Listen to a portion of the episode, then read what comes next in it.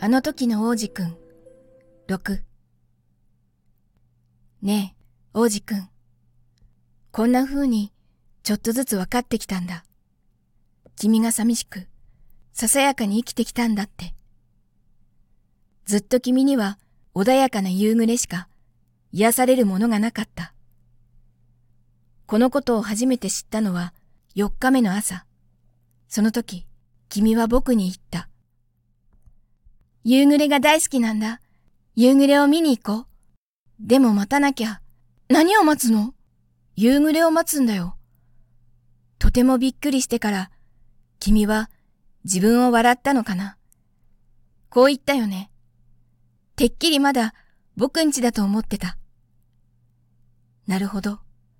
ご存知の通り、アメリカで真昼の時は、フランスでは夕暮れ。